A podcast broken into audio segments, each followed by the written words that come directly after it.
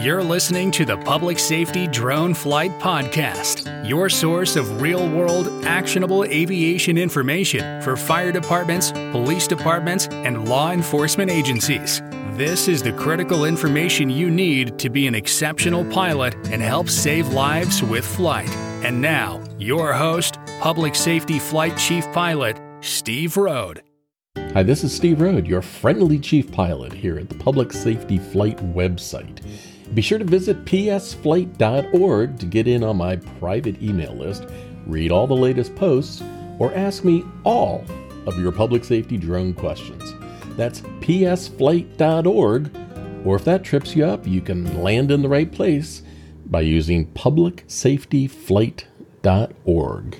All right, when it comes to dealing with legal issues surrounding unmanned aircraft issues, there is no one more recognized as an attorney in the space than John Rupprecht. His website is a plethora of information, and as far as I'm concerned, he's a top authority in this space.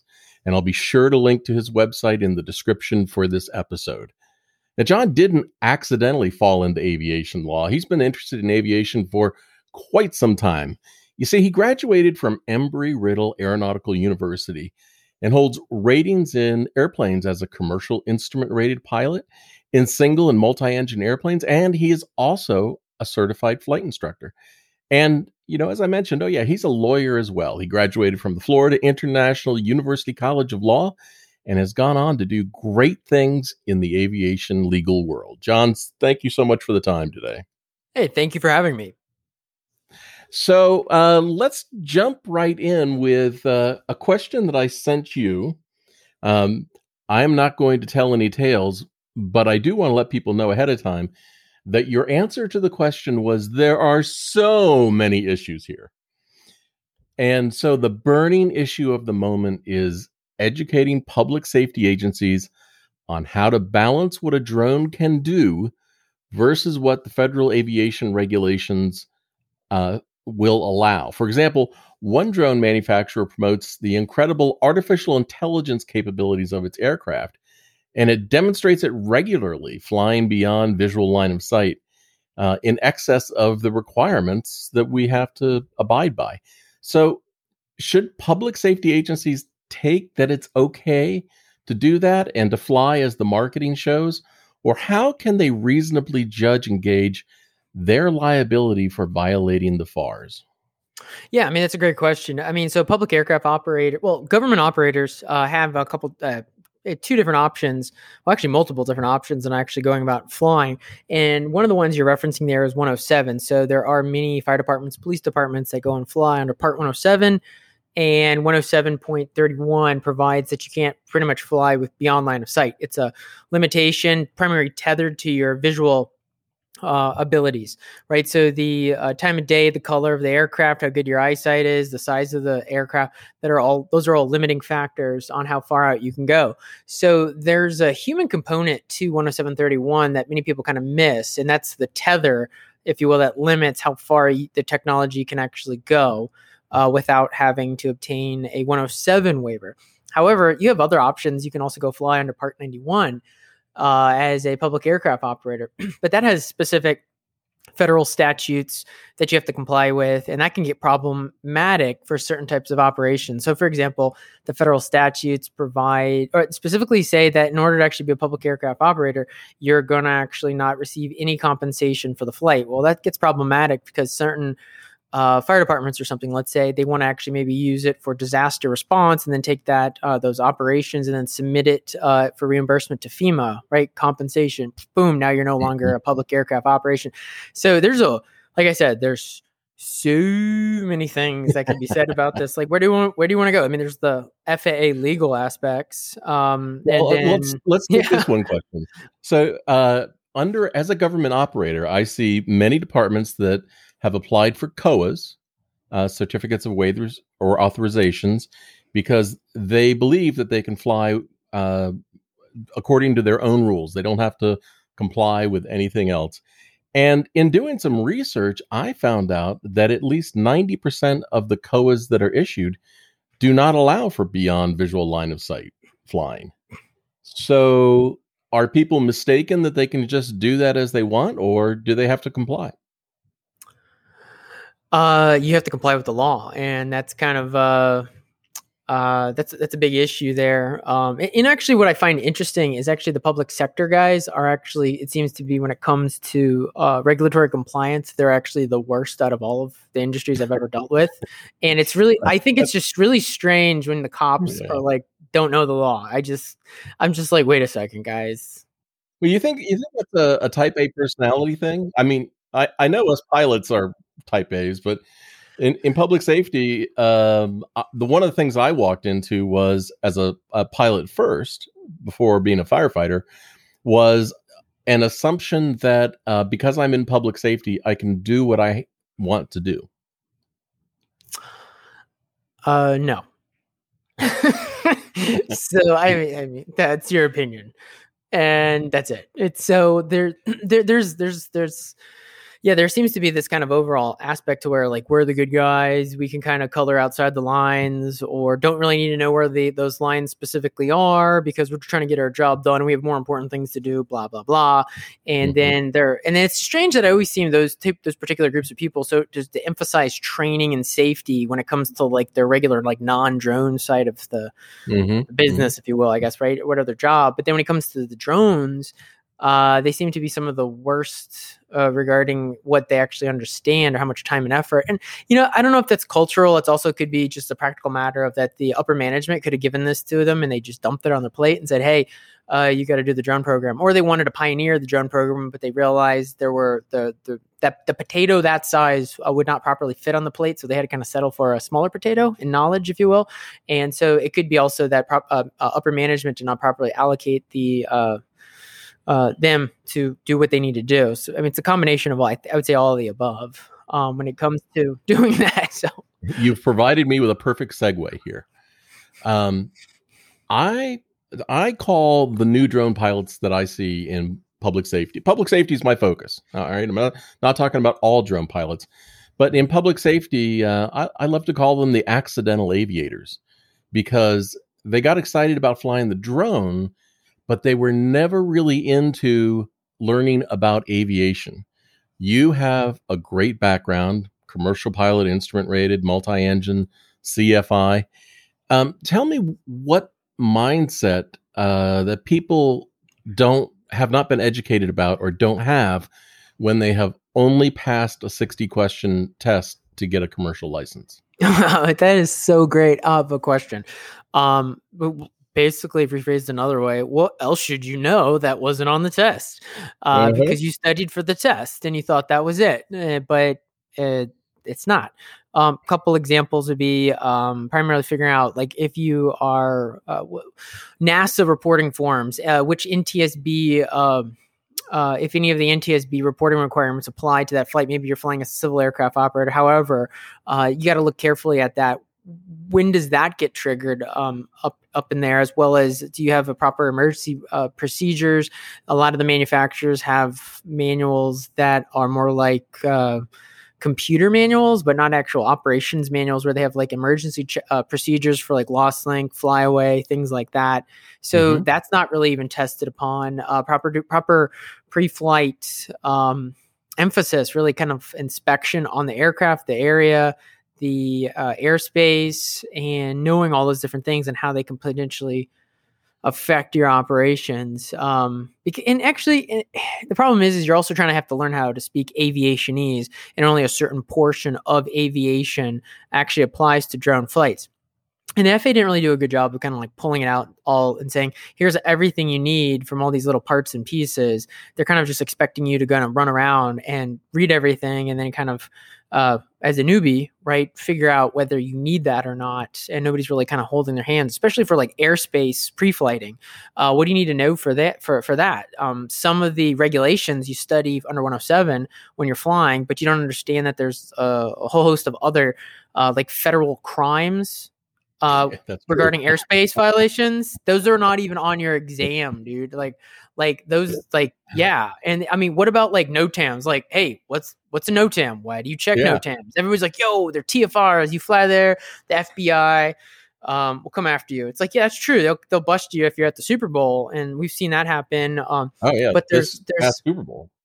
Right. Well, yeah. I mean, that's that's uh, uh, we've seen that, but then there's also issues with what about the uh, NOTAMs for GPS interference testing when the military is Mhm. doing jamming exercises when your aircraft is using GPS, and that's your mitigator for a lost link. It's not really going to be flying back home if it's jammed and you're in that actual area at that time. So you can you need to know how to check for that.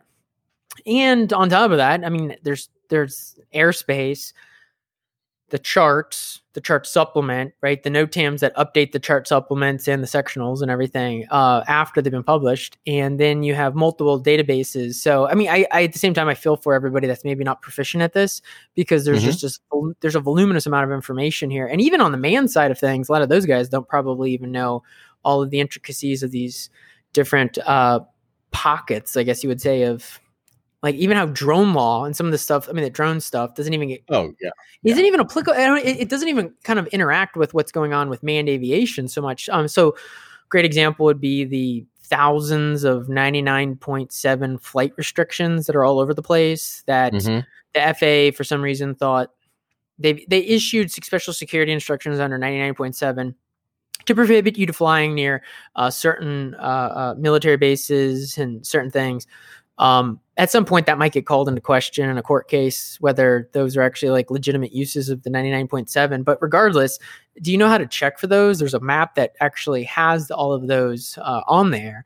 Uh, does anybody actually properly pre-flight uh, for those prior to flying? You know, and Let's take it back down to a, a basic level. sure, I'm going to ask you to put your your CFI hat on for a moment. And uh, one of the things that I feel that drone pilots got shortchanged on was that time that you spend at the airport or with your flight instructor or talking to people hanging around um, the airport. And can you talk just for a minute about, as a flight instructor, what are the things that you teach when you're not teaching how to pass a test? Right? You must be talking about aeronautical decision making, risk management, you know, in more friendly terms. But you're providing other information, aren't you?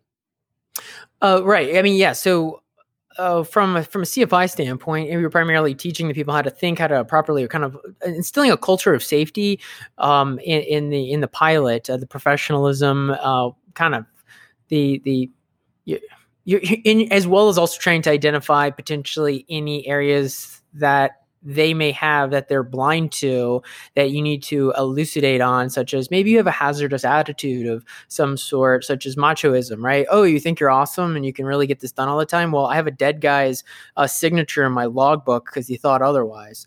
Um, Mhm. and that could happen to you right? So you can have those conversations where you're like yeah the the flight instructor who checked me out on on an aircraft died not many like months later leaving a wife and kid. Um, you need to knock it Ironically, off I, I, do have one of those in my logbook. Right. Yeah. I'm like, you and I can have those conversations where like, yeah, I flew with a dead guy and I have a dead guy's log, you know, signature in my logbook. And um, so you can have you can have those those that like mentor mentee kind of conversations that the 107 guys really don't uh, benefit from. But however, well, they're not mandatorily required to do such. However, they're free to go and do that, and they need to actually go and probably seek out uh, people that are experienced that they can actually probably learn from in regards to just primarily like, just like pre-flighting. Like, what does pre-flighting look like, right? How many times Mhm. did you watch your flight instructor uh, kind of explain like, hey, look at the weather over there, what's going on over here? Hey, we need to check for this because this is the reason why. And you remember those conversations, then you kind of tell them to the next person, right? So like this oral tradition. Um, and you can still kind of do that with people out there that are actually operating. So if you if you lack that that uh that experience, you should probably you should definitely be wise and go and seek it out because that that remote pilot knowledge exam that you pass to go fly under 107 really doesn't do much. If you're flying a Part 91 under a public COA, then that doesn't do. I mean, you, you, that's self-certified in regards to how you train the pilots there, and some of them use Part 107 as a proxy, but Part 107 doesn't even. I mean, the, the the remote pilot certificate doesn't even teach you everything you need to know under Part 91 and all the Oh, re- the rest of the regulations. so th- there's yeah. there's many many gaps and holes in this that the program managers are going to need to be very careful uh, in in regards to uh, properly kind of patching up those holes prior to operating. Or if they're doing it right, right now, so they need to just like chill out and go talk to somebody who's maybe more experienced than them.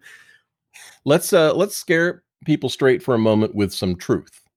Uh, and what is your perception about uh, the someone who says the FARs don't apply to me? I'm just going to fly. There are no absolutely no consequences to me for not flying within the rules. What's your advice? Uh, yeah. So, great question. Um, so I mean, from a from a, political fallout, right? There's the, the the PR relations nightmare that'll happen there if you're flying and your you know your boss finds out about it. Um, yeah, and you're doing it on company time, right? That'll or but you know that that can cause all sorts of headache, right? Um, let's say you're doing it in an individual capacity, or it's just going to be applicable to you only. Uh, you could have uh, some fines going on there from the Federal Aviation Administration and typically, whenever you're violating a regulation, you're not doing just one, you're doing multiple regulations being violated at the same exact time. And those are on like what, 14, it's like 1450 or something like that per violation. Times they add up, up fast. Yeah, per flight. Uh, so you could have, you know, a couple K uh, per flight. And depending upon the severity of the situation, the uh, uh prosecutor could kind of uh, treat it it, it, it, certain violations are treated differently by the FAA uh, prosecutors. So you could have a violation, but they don't choose to fully spank you, right? They kind of give you like mm-hmm. a light spanking, uh, but they could turn the volume up. If you overall, there's a pattern here where you do uh, exhibit this type of behavior where you just don't care, then they could really come after you with a fine. Uh, so you're saying like, hey, I don't have a certificate to lose. What do I care? They could come after you with a uh, um, a penalty. And you're probably also like, well, how are they going to catch that? It's like, well, the FAA has been smartly, it's smart. They, they, they, have been wise in how they're trying to play this out. Uh, you have a giant rat that's going to rat you out every time. Right, it's called your drone with your telemetry. There's flight data logs on there. So what they're going to do is they what they do is if they want to come after you, they try to obtain that aircraft or send out subpoenas to the uh, whatever company you know, as the manufacturer of that aircraft, and then obtain all that information or, or and then rat you let out. Me interrupt you there. Let me interrupt you there. Or here's the other thing that drives me crazy: are the departments that are rushing to fly using some sort of group software that tracks all the flights? They could be right. So, um, I mean, a couple. That's a potential vector of attack from the FAA, and or if there was a, a lawsuit, for example. Uh, I mean, it's, setting aside yeah, the whole sovereign immunity. I mean, so setting aside the whole sovereign immunity issue and all that. I mean, but here in Florida, uh, the um, sovereign immunity has been waived for the public agencies. Um, I, I think it's what hundred thousand uh, dollars if it, if a normal person, uh, a civilian, were, were to be held liable for that. And so then that gets into issues there because that's that's probably the first target. Uh, if I were coming after your your fire department, police department, I'm coming after. I'm going to try to get a hold of all your flight records because if I can get mm-hmm. a hold of those flight records and go through them and find some potential gotcha um, that could potentially be uh, showing a pattern of hey this guy has a pattern here of following of not following the regulations. Look he's over 400 feet. I'm assuming it's under 107 right? I would try to identify also are they a public aircraft operator or 107 and get into that, as well as also trying to find out if there's any um, consultants they're working with. So a lot of people work with the consultants, but the attorney-client privilege doesn't apply to consultants. So mm-hmm. what I would be doing is, uh, is trying to subpoena them to get them squeal squealing regarding where uh, you're weak on or you got something going on, and they're going to be stuck in a rock and a hard place between either saying what you don't want them to say uh, or lying and they're not going to do that. Why would they right? Risk going to jail for you? No. Or being in contempt of court and not actually complying with the subpoena right? Are they going to do that? No. Why would they go to jail for you right? So jail jail or rat you out. It's kind of a simple right, scenario John, right? John, huh? i want you to put on your plaintiff attorney hat for a moment. Sure yeah. Uh, and so here's a situation. A uh, police department is flying under a coa and they're flying, uh, let's say, a Matrice 210. It falls from 25 feet and severely injures or uh, kills somebody. And uh, all of a sudden, they're in the crosshairs and they haven't had an equivalent or better Part 107 education program, no recertification, no flight safety management system, no chief pilot, no approvals uh, and they were unable to certify that their aircraft was airworthy. And this flight was actually for a different town department other than the police department. And it turns out it's not really a public aircraft operation. As a plaintiff's attorney, where would you start? I would start by running an advertisement saying, "Have you been recently injured in a drone wreck? You know, call me and I'll get you the money you deserve." Right? Um. The uh, so that would be a kind of a, um, uh, yeah, there would be some issues there. I mean, so one from a, um, uh, you know, what was there actually potentially negligence here, right? So that's kind of one aspect to this whole thing, uh, because some of these aircraft potentially, maybe for whatever reason, right, it just had some type of failure and it wasn't negligent. Um, by big, how you were maybe operating. So you kind of have to keep that in mind in the back. Just because it, an aircraft fails doesn't mean it is uh, negligent and you're going to get a judgment against you. However, due to the operational restrictions in Part 107, you could then look at those and say, hey, had it not been for you, right? If you would have done that, this would have not happened. Such as, hey, don't fly over people. You flew over people. You hit them. Right. That's a game over. You you at that point, it's like tennis. The ball's on your court, on your side. You have to knock it back and show that somehow uh, I guess you weren't flying over people or when it went out of control due to software malfunction. Uh, that was not over people, but because of the software malfunction, it flew. Uh, so, so that that, in, that introduces some weirdness and gotchas there. But as time has gone on and drones have become more and more reliable, the discussion of a flyaway software malfunction is potentially maybe uh, mitigated. Um, but even if you were to argue a software discussion, saying, "Hey, that was the the, the actual uh, reason for that event, then the next question is well, was it foreseeable that these very, very unreliable drones that are plagued with software issues, right, yeah, that was foreseeable, right? What did you do to prevent that, right? Did you actually go out to the field and properly, to maybe for the new, the the latest and greatest hardware, uh, I mean, a, a, firmware update to the batteries of the aircraft? Did you go and fly it and check if there were any issues? I mean, remember when we had the Matrice uh, 200 uh, battery problem? Remember that, like, oh, like yeah. two, three years, right? When so we had the firmware, did you go and probably uh, test it out and log that somewhere just to see? Yeah, we uh, we we updated things, we tested it out, everything appeared normal. This was something that we at least tried to check for, but it, you know, it, it evaded our review. Um, so there, there's some things there that can you could put in. You put together. Uh, actually, I mean, when you scoop this whole thing out, when people kind of say, "Hey, what do you do on the back end?" You you kind of more or less don't try to address this from the standpoint of uh, I say like a duty, but I approach things a lot more in the and, and, and focusing on like causation and finding out, hey, what are the hazards in these particular types of operations due to the environment, the aircraft, human factors, lack of training, lack of knowledge, um, and then you try to create mitigations.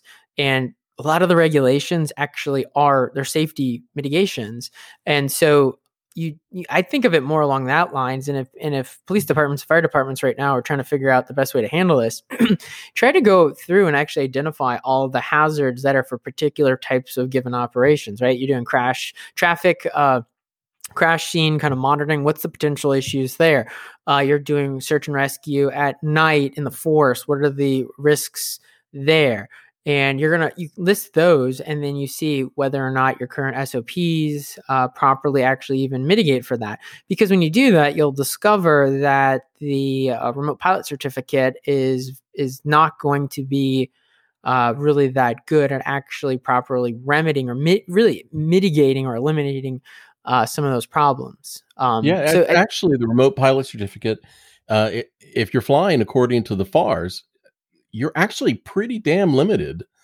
on what you can do. People have, it seems that they have assumed that you can do things um, that aren't really legal. Like, for example, an issue that came up recently was I can fly my drone at night as far as three miles away because I can still see the strobe. Uh, no. Yeah, because right. the big problem there is under 10731 um, so, well, that depends if you're doing 91 or 107 operations. If you're doing 107 operations, then a 107.31 specifically says that there's four elements that you actually need to uh, you actually need to be able to see. Now, could you do certain things like take some uh, position lights and put them out on the very far edges of the drone and kind of figure it out that way? Yeah, you could. You can get a little bit further out. But when you actually kind of look at 10731, you realize real quick that uh, you end up hitting the BVLOS like um, uh, limit quick quicker at night than you do during the day. And so some people go, I can go farther out. I'm like, no, you, you have even less during the night. And if you're now going even further out and you got this little dot, then uh, yeah, you got to go get a 10731 uh, waiver because you're technically not even determining the orientation of the aircraft, really. And, and then you get into the fun games of telemetry or whatever, and you can say, like, well, the telemetry and kind of like this and that, and I kind of know what I'm doing, therefore, but that that's not a good game to play. For a public safety uh, agency that it's better to break a flight rule and take off right now and hope for the best, or call the DC hotline number and get an SGA SGI waiver before they take off. Uh, well, the SGI waiver, most of the okay, so I I, th- I think probably what you're better getting at because you're creating this like weird uh, hypothetical scenario where uh, hey, I just picked up a drone. I'm trying to save somebody's life. Yeah, like hypothetically, if you're going to try to save somebody's life, uh, and you literally picked up the drone like you're like some movie action star that ran into like some big box store and pulled it out, and you're like, I know nothing about drones. I had no time to prepare, literally no time to prepare. I'm going to mm-hmm. now save someone's life. Okay, hey, you know what? I don't think anybody's going to care if you did that. However, for 99.9% of all of the people that are listening in the United States, right, they have more time to actually properly prepare. And so uh, they should properly prepare. Uh, to to learn uh, what they're what they should be doing and mapping it out. What are the hazards? What are the training? What are the different things here? And properly pre-flighting this at the office uh, prior to actually going and flying. And you know, what regulations are we flying under? Have we have we figured that out? Are we flying as public aircraft operators under Part 91 with the Public Aircraft COA? If so, what uh, are we complying with all the public aircraft statutes per flight and uh, and, and all of that? Did we are we were we honest in actually explaining that? To the uh, the consultants or not the consultants but the, the, the attorneys and stuff that we're working with because the other problem with this is there's a lot of people that have run into the area that are giving out all sorts of uh, advice on this. And um, they some of them are not attorneys which creates a problem mm-hmm. because some of them are mm-hmm. actually drafting the public aircraft operations uh, declarations uh, letter specifically saying hey xyz entity is compliant with the statutes well how in the world did you do that within that specific jurisdiction since most of the states criminalize the unlicensed practice of law so hiring a consultant to file your paperwork uh, could potentially open you up into some weirdness there seeing that one if they messed up uh, that could look really bad. Like, wait, you didn't hire an attorney? No, I heard this guy. He's sell drones. He's awesome. You know, he can do it. You know, okay, well, that's problem one. Even if he did it correctly, and uh, he has like the knowledge to to look at that, it also it, it, still opens up the the point of like, well, what what else to happen here uh, with with everything that's going on? Did this consultant actually properly uh, do everything? Just and, and let alone the fact is unfortunately, whether you like it or not, many of the states actually criminalize uh, unlicensed practice of law. Like for Florida, it's a third degree felony to even mm-hmm. start providing legal advice when you're not an attorney. There's certain exceptions to that, such as if you are like a licensed CPA and you're providing like tax advice. If you are a patent, uh, yeah, but John, the, John, I can think of a direct example here. Um, a company out there uh, is selling a program that allows you to control drones from remotely from afar. And as part of buying the software, they will help you write that letter. Uh, for purposes of public aircraft operations, uh, then you need to have you need to kind of think about that in their particular jurisdiction. Are they writing that uh, as a kind of like a guide or something for you to ultimately send to your county attorney, right? Your city attorney to primarily review, kind of as an aid to speed them up so that, that at the end of the day, but at the end of the day, you need to ask them the question like, are you able to actually do this? Um, because we have, uh, there's unlicensed practice of law in all these states. And so mm-hmm. that, mm-hmm. that is an issue. I mean, now whether or not a uh, a flight instructor or somebody is competent enough to actually draft one of these. I mean, that's that's not the discussion. It's unfortunately that's what the law is, and so that kind of brings up a the discussion of you know are you dealing with a licensed and insured type of people that are filing your paperwork um and that gets into also these other weird areas of like let's say the drone mapping and everything right where certain well, states North criminalize unlicensed right i mean you have that yeah. and that's been going on a bunch of places like so i'm planning on writing some more articles here on that and I, I Florida has fined people for that. Uh, California's had some. I have their letters. North Carolina, I've had their. I have their letters, and and so that creates a lot of issues there. So, um, anytime you hear like uh, a consultant saying, "Hey, I can help you do regulatory compliance," or "I can do drone mapping," or whatever. Um, those are kind of really good, helpful hints that you might want to be asking whoever's suggesting or saying those things regarding, like, "Hey, like, are there any laws here I should be aware of?" Because it's also a great way to kind of judge uh, the maturity of those people you might be even working with, and whether they've thought that out. Or like, "Oh yeah, we got, we totally got that. It it's actually isn't. We've actually had to work through that." If they say, "I don't know," then you got to kind of be thinking out of uh, of that situation. Maybe they're they're not that mature and all the other different things. What other things are they not uh, properly mature on, um, such as uh, what are the parts of the regulations? Are they properly? Uh, are the drones that you maybe even purchased? Um, if this was like a homemade drone or some custom, you know, job, yeah. the uh, are the uh, uh, transmitters within the current FCC legal limits? Um, are That's any of these technologies? I ran into recently with a department where they weren't they they aren't able to fly them. But um, one of the things I look for is is the person at whatever X company you're talking to uh, part of admin, legal department, or is this the sales and marketing folks telling you this? Yeah, that, that's a great question, and yeah, that, that's a good point. Um, you need to ask some of these questions, and is just to find out how mature that company is, and if they're fairly mature, then the the salespeople should have been properly trained to a, off the top of their head to answer certain types of questions, right? So, hey, can you tell me more about the uh, the uh, what is the export classification of this particular aircraft, right? Is is it EA or ninety nine or nine Alpha zero and? Um, if they're not able to answer these questions quickly, then uh, you got, or, or at least put you into somebody who can. Then you got to ask the question of potentially uh, well, why do they not know that? Seeing that more mature businesses typically know those things. And are you dealing with someone here that's much more interested in just making a sale and maybe sincerely telling you incorrect information, right? And they're trying to help you, but they're just due to being new in the business or whatever.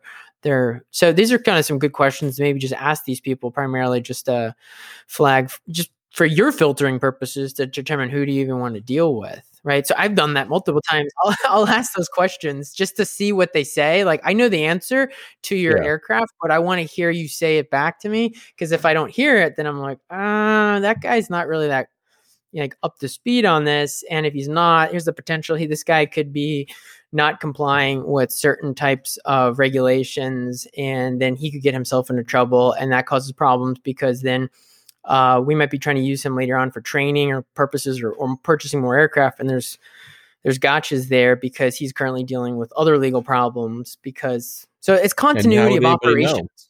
Right, because I'm trying to deal with the continuity of operations standpoint. I want to be dealing with people who are reliable, uh, who are uh, crossing all their T's and dotting all their I's. Um, so some of these points here are just good questions to ask and just fish out to see what the people say back, right? So, hey, you can help me file the declaration letter to go for a public COA. Well, is not that like unlicensed practice of law? How did you handle that, right? Just ask that question, and and if people start tap dancing around it, um, a real quick, simple way to do it is look at the declaration uh, letter that they give you, and then call up the state bar association of wherever they're mm-hmm. located, and just ask them, and you'll get a quick answer. Just call up the unlicensed practice of law committee at all, all the bars have one. Call them up. Hey, is this unlicensed practice law? You get a quick well, free answer. Here, look, I've got I've got the perfect answer for this situation. I'm totally biased, but I would be calling Rupprecht Law um, and asking you or your firm to review the the documents before I ever wanted to file them. Okay. but the the the uh um and sometimes when people are also selling certain types of packages when they're like hey we can get you a public aircraft co we can go you know blah blah blah blah um sometimes those guys are not familiar with all the the, the different uh, avenues that you may be able to actually do. So it's like hey why don't you tell me what's up? Um, you want to do XYZ type of operation. Well, why are you doing a public aircraft operation? Why don't we do maybe a Part 107 operation and then mm-hmm. scale into a public aircraft operation? Like, what what's the background there? Because um, these are different tools in the tool belt, and so it's kind of like going to the the tool store, and then that that person can actually really help you pick out the right tool for the job, and you're not wasting your money and time uh, spinning spinning your wheels, or at least coming up with a game plan um, on on on what to do. Uh, I think actually on my website I put together a whole entire article comparing the exemptions and the public COA and the public blanket COA and three through three the, the 44807s now and kind of the comparison and contrast between all of those. And so um, you know that could somewhat help, um, but there's there's there's just a whole host of things that you can also uh, run into, especially if you're dealing with the uh, if you talk to an attorney that's knowledgeable in the area, that they could clue you in on these particular maybe legal hazards that you can mitigate primarily before it gets too late, uh, that a typical consultant or salesperson um, might not be aware of. Okay, so a sheriff actually told me that the reason they went with the COA was because his pilots could not pass the 107 test. Have you run into that before? No, but I should probably run uh, TV ads or something in that neighborhood or something. But anyways, no. The uh, so the um the the uh there there I, I have not um uh, heard of that. Uh, but I think that's actually a really good point there in regards to maybe just upper management properly allocating the time for some of those officers to actually properly study. Um, you know, so that could also be an upper management issue. It's not just maybe like, you know, was it a you just have a bunch of uh, sheriffs that are really dumb? Like, I don't think that's that's the case. I think it could be potentially they have current busy work and they're trying to take care of bad guys and they only have so much time uh, to actually properly study. And so, why is an upper management assisting them in uh, in in doing what they need to do, right, to kind of fulfill their their their job of using the drones? So there's there's a you need to look at everybody. There's it's typically not just one person is the problem here. All right. Well, John, I have taken up so much of your time. I have one more question, and I've only even asked you half the questions that I had for you. But uh, give us some words of wisdom with your attorney hat on how to handle any aviation issue if someone has called the FSDO and complained about your flight operations. Ooh. Good question. Okay, here's some stuff. Um uh okay, so well, what color did you spray your what what color is your drone? Right? Hey, yep. well, okay, so what would the drone look like? Drone's white. Uh, we don't fly white drones. Mm-hmm. Right. So paint your drone a bunch of weird colors nobody would ever fly. Hmm, that's a good point. We don't fly white drones. We don't fly black drones. We have like some ugly, nasty purple with like zebra stripes and glitter. And you're like, nobody flies that. And you're like, exactly. That's why we fly that. So when somebody says, hey, you know, that was you, you were violating my privacy, you're like, no, that was somebody else. well, do pilots, uh, do drone pilots uh, need to even be worried if someone from the FAA contacts them? Uh, yes. I mean, everything you say can and will be used against you, you know? Mm-hmm. Um, so you got to be careful how you handle that because you could have, uh, you could have done something or they're potentially, I mean, I don't know how many times I've had phone calls where people are, uh, they're potentially on the receiving end of something, maybe, and then they're, it wasn't them. They're flying a white drone, just like the other white drones, right? So when the white drone whoever's it is, right, does something bad, and you just happen to be in the area, then everyone's really uh, like a like a bunch of hornets, angry, running around looking for whoever or whatever is in the area with a white drone, and so um, you don't you might be on the wrong end of an investigation and cause some issues there. You might want to think clearly, especially how just this whole conversation here. Uh, this is an issue that you need to work out with your current uh, city town you know whatever your supervising attorney is and potentially maybe some outside counsel that this is all figured out prior to something happening. Because if you guys have this whole hot potato dumped in your lap and you're trying to call me up i'm not going to be trying to like figure out how to pick up a new client why you're why you got a giant mess you know because at the end of the day that's your mess not my mess. Remember that whole like be prepared thing guys? You guys all go on and on about like gotta be prepared. Oh, i gotta train like you whatever. Train like you fight and like fight like you train or whatever. And it's like Yeah. well okay so um, that's a that's a really important point because and also you're probably like well what's can what can go on here? There's different dynamics because for example maybe um, you use that drone to potentially go and find the bad guy okay? Or maybe the you, you were just uh, supervising an area and there was a there was a bad guy or got another guy in the mix with the drones and then you went after him some capacity and the prosecutors going after him. They get me as a criminal defense attorney involved. Well then i can use the whole situation as an in triangulation to try to see if i can figure out anything on you guys what's dirt and then maybe say hey well that's interesting. The, the cops are also dirty as well and you're probably like Mhm. does that happen you're like no i did that actually to a uh, a law enforcement agency in a previous court case because they had dirty hands too so uh Oh my god. and oh yeah, that'd be really a bummer if the feds were to come after you guys. Right? You see how this got really like awkward because now all of a sudden you thought you had it over on the other guy, but then the criminal defense attorney's like, "You have dirty hands too," and you're like, "Uh oh, uh, wait a second, to uh, the FAA could come after us too, right, guys? Right? You know, like what do we say? And everyone's like. So that's that's why I've told people over and over again, like fly lawfully all the time because if you're not, I'm going to request the the telemetry data. I'm going to try to find out, you know, if you're ever doing anything wrong anywhere to if I was on the on, on the other side to to potentially look at like hey are these guys actually properly coloring within the lines all the time uh, when they're not being supervised um, Well, that's or- a point I- I brought up earlier, which is if you are using a software program which is saving the telemetry data of all the drones that you're flying in, you, in your department, one or a hundred or whatever, and uh, the majority of your flights violate some aviation regulation beyond line of sight, whatever it is. I mean, doesn't that? It just seems like that creates a whole big discoverable melting pot of information that's just going to say you don't really operate safely. Yeah, dude, it's so simple. It's like, hey, let me see your telemetry. I'm gonna look at your telemetry. I'm gonna see where you took off from. I'm gonna see where the aircraft is. I'm gonna just ask you a quick question, like, hey, tell me about your vision. Can I ask some questions about it, right? What?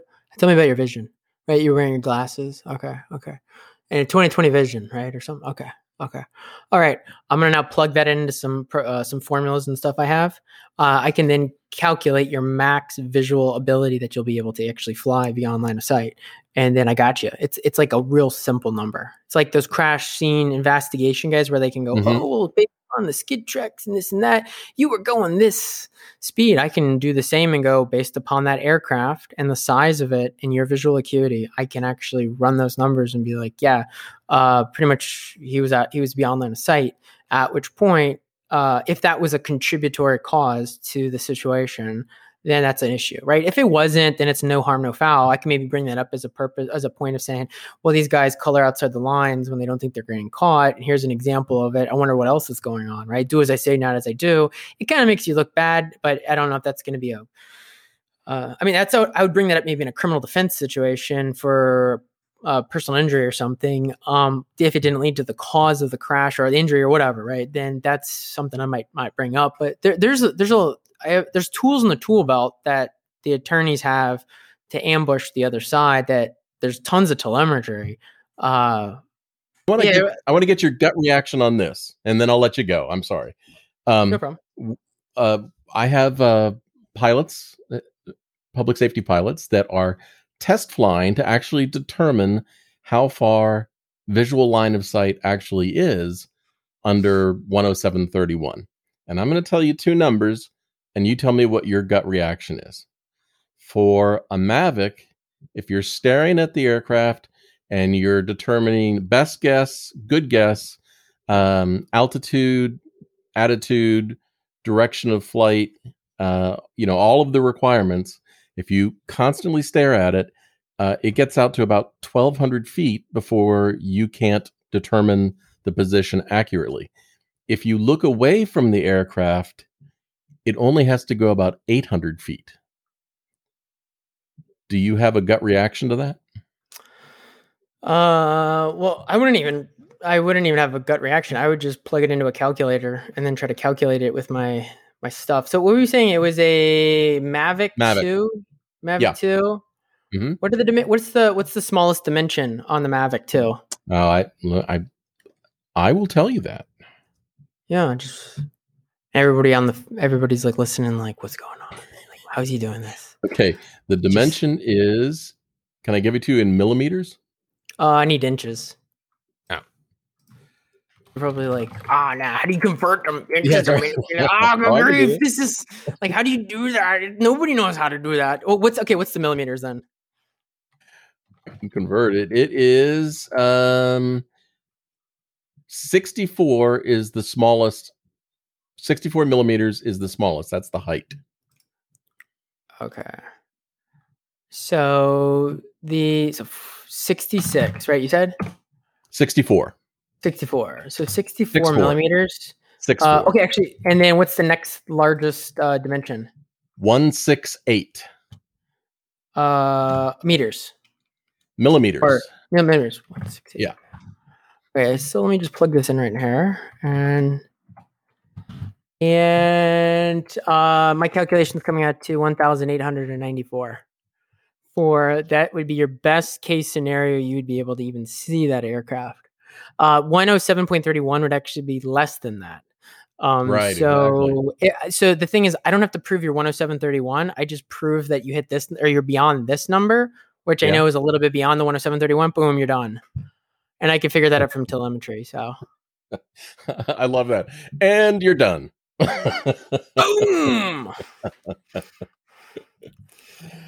All right, John, man, I have taken up way too much of your time. This has been such a pleasure.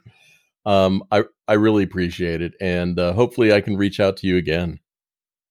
Yeah, if you, uh, yeah, feel free to. And then, you know, there's a bunch of stuff on my website, you know, regarding tools and different study guides and all sorts of Yep. articles. And so, uh, yeah, that's actually, uh, I was playing with this, this tool here on uh, my website, uh, the visual line of sight acute, you know, uh, that this, um, tool. So that's how I calculated it. All right, man. Take care. All right. Hey, good chatting with you. Right. Bye. Bye. Hi, this is Steve Rhode, your friendly chief pilot here at the Public Safety Flight website. Be sure to visit psflight.org to get in on my private email list, read all the latest posts, or ask me all of your public safety drone questions. That's psflight.org, or if that trips you up, you can land in the right place by using publicsafetyflight.org.